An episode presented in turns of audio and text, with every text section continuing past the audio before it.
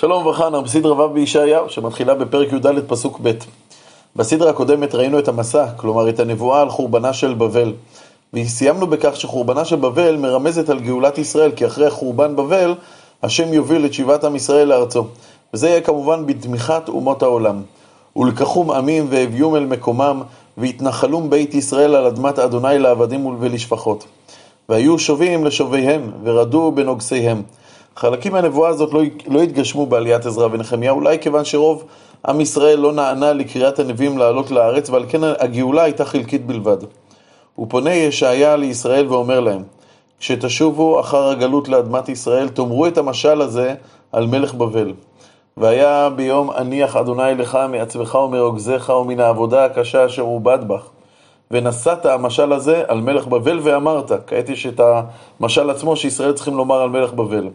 איך שבת נוגס? שבתה מדהיבה. כלומר, בבל שנגסה ושיעבדה את כל העמים, וכעת היא שבתה, כי השם שבר את כוחה. שבר אדוני מטה רשעים, שבט מושלים. מכה עמים בעברה, מכת בלתי שרה. רודה באף גויים, מורדף בלי חסך. נפילתה שבבל, שמחה גם את עולם החי והצומח.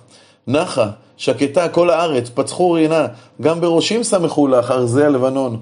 מעט שכבת לא יעלה הקוראת עלינו, כיוון שבבל במלחמותיה קרתה עצים, הרסה את כל המקומות בהם היא הייתה. כעת ישעיה פונה למלך בבל אישית, הוא מספר לו על קבלת הפנים שמצפה לו בשאול, בעולם המתים. שאול מתחת רגזה לך לקראת בואיך, עורר לך רפאים, כל עתודי ארץ הקים מכיסאותם, כל מלכי הגויים.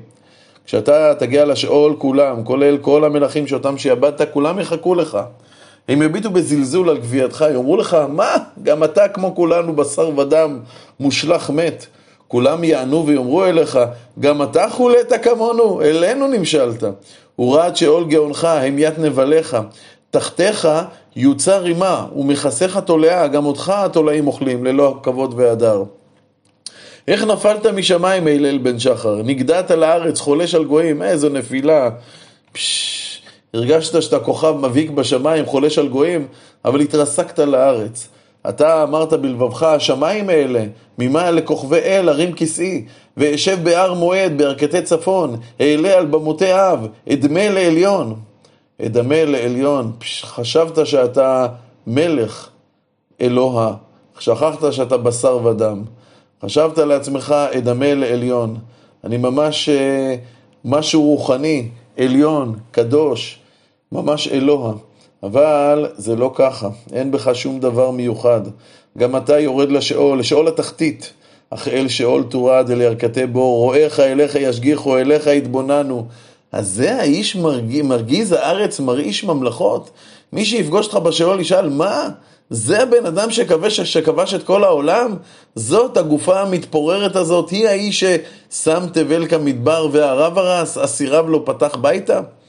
מלך בבל לא יזכה למנוחה בקברו כמו שזכו לה המלכים שאותם הוא כבש.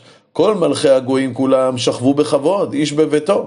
ואתה הושלחת מקברך כנצר נתעב, לבוש הרוגים מתועני חרב, יורדה אל אבני בור כפגר מובס. הסיבה לביזוי גופתך היא כי אתה מרדיפת הכבוד והגדלות, הובלת את ארצך ואת עמך לחורבן מוחלט. לא תחד איתם בקבורה, כי ארצך שחטת, עמך הרגת, לא יקרא לעולם זרע מרעים. מי שיהרוג את בניו של מלך בבל, או את בניו הביולוגיים, הנותניו, יש כאן ציווי מליצי. הכינו לבניו מטבח בעוון אבותם.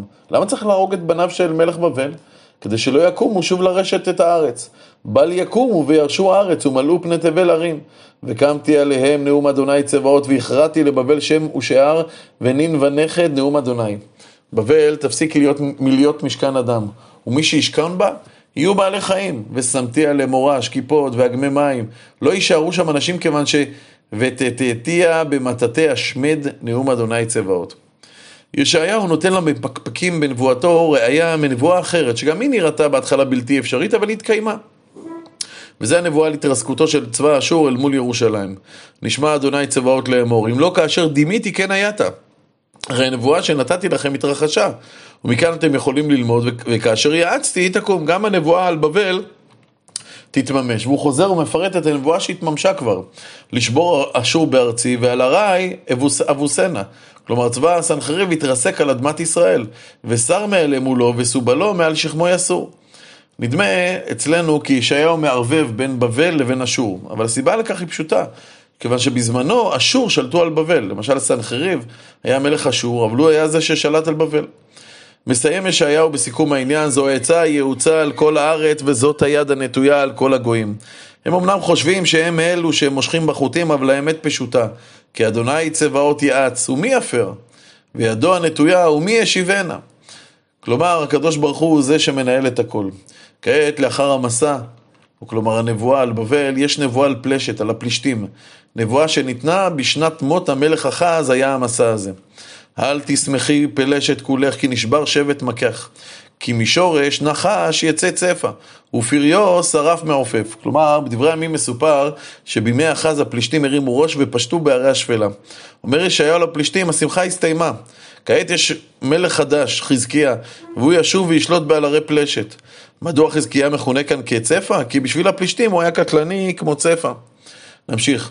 וראו בחורי דלים ואביונים לבטח הרבצו. כלומר, אלו שכיום הם דלים, בימי אחז יראו את צונם בשקט, ובך פלשת אני אפגע, והמתי ברעב שורשך ושאריתך יהרוג.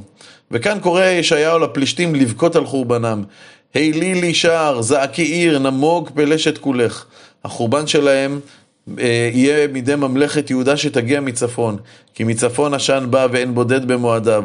ומה יענה מלכי גוי? שישאלו את מלכי הגויים על חדשות מהעולם, הם יאמרו ככה, כי אדוני ייסד ציון ובא יחסו עניי עמו, השם מגן על ארצו.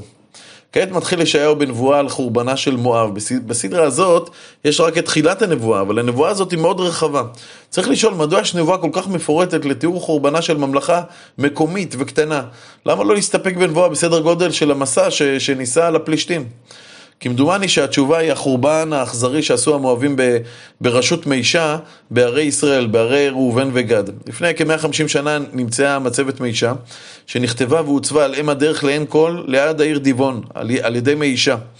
ובמצבת הזאת הוא מתפאר איך לאחר מותו של אחאב הוא כבש באכזריות רבה את דיבון שהייתה מנחלת גד, ואחר כך עברה לראובן ואת נבו ומדווה וחשבון ואלעלה, וכל אלו מנחלת ראובן, ואת יהץ שהייתה מערי הלוויים, ועוד ועוד ערים מערי מואב שמוזכרות כאן. הוא מתאר את הטבח שהוא עשה ביושביה.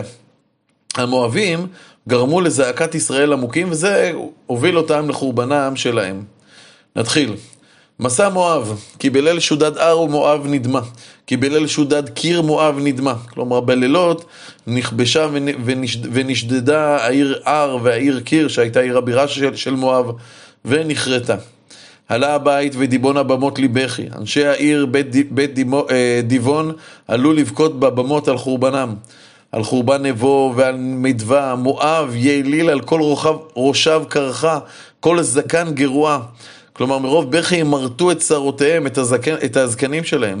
בחוצותיו חגרו שק, על גגותיה וברחובותיה כולו יעיליל, יורד בבכי. ותזעק חשבון ואלעלה.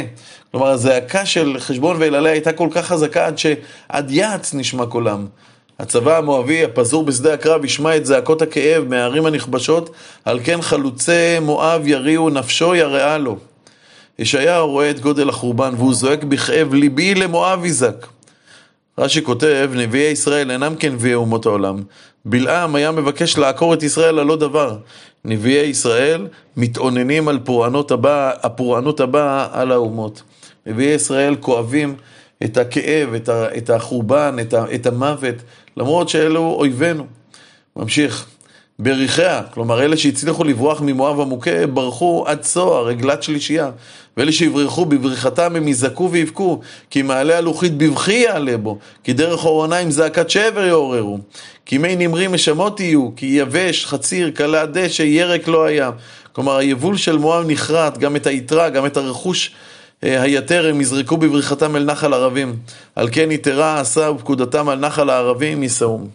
ושוב תיאור של היללה והזעקה שממלאת את חללה של מואב, כי הקיפה הזעקה את גבול מואב, עד עגליים היללתה ובאר העילים היללתה, כי מי דימון מלאו דם, יהיה על דימון פורענויות נוספות, כי ישית על דימון נוספות, לפלטת מואב, אריה ולשארית אדמה, כלומר אלה שישרדו את המלחמות, ישתרפו על ידי עריות ועוד צרות. אנשי מואב יאמרו זה לזה לשלוח קר, כלומר רץ אל מושל ארץ יהודה שייתן להם, תן להם ישועה. שלחו קר מושל ארץ מסלע מדברה אל הר בת ציון, והיה כאוף נודד כן משולח. באותו זמן גם בנות מואב ינסו לברוח מעבר לגבול מואב, מעבר לנחל ארנון. תהיינה בנות מואב מעברות לארנון. כדברי השליח של גולי מואב לאנשי יהודה. אביא עצה, עשו פלילה, כלומר, תביאו עצה להצילנו, שיטי כליל צילך בתוך הצהריים, סתירי נידחים, נודד, אל תגלי, כלומר, תפרסו עלינו כנפיכם, אל תגלו את מקום מחבואנו, יגורו בך נידחי, מואב, הביא סתר למו מפני שודד, כלומר, תנו לנידחי מואב לגור אצלכם, למצוא סתר, כיוון שאצלכם בארץ יהודה, כי יפס אמץ, קלה שוד, טעם ורומס מן הארץ. אין מי שישדוד וירמוס אותנו. עד כאן הסדרה שלנו.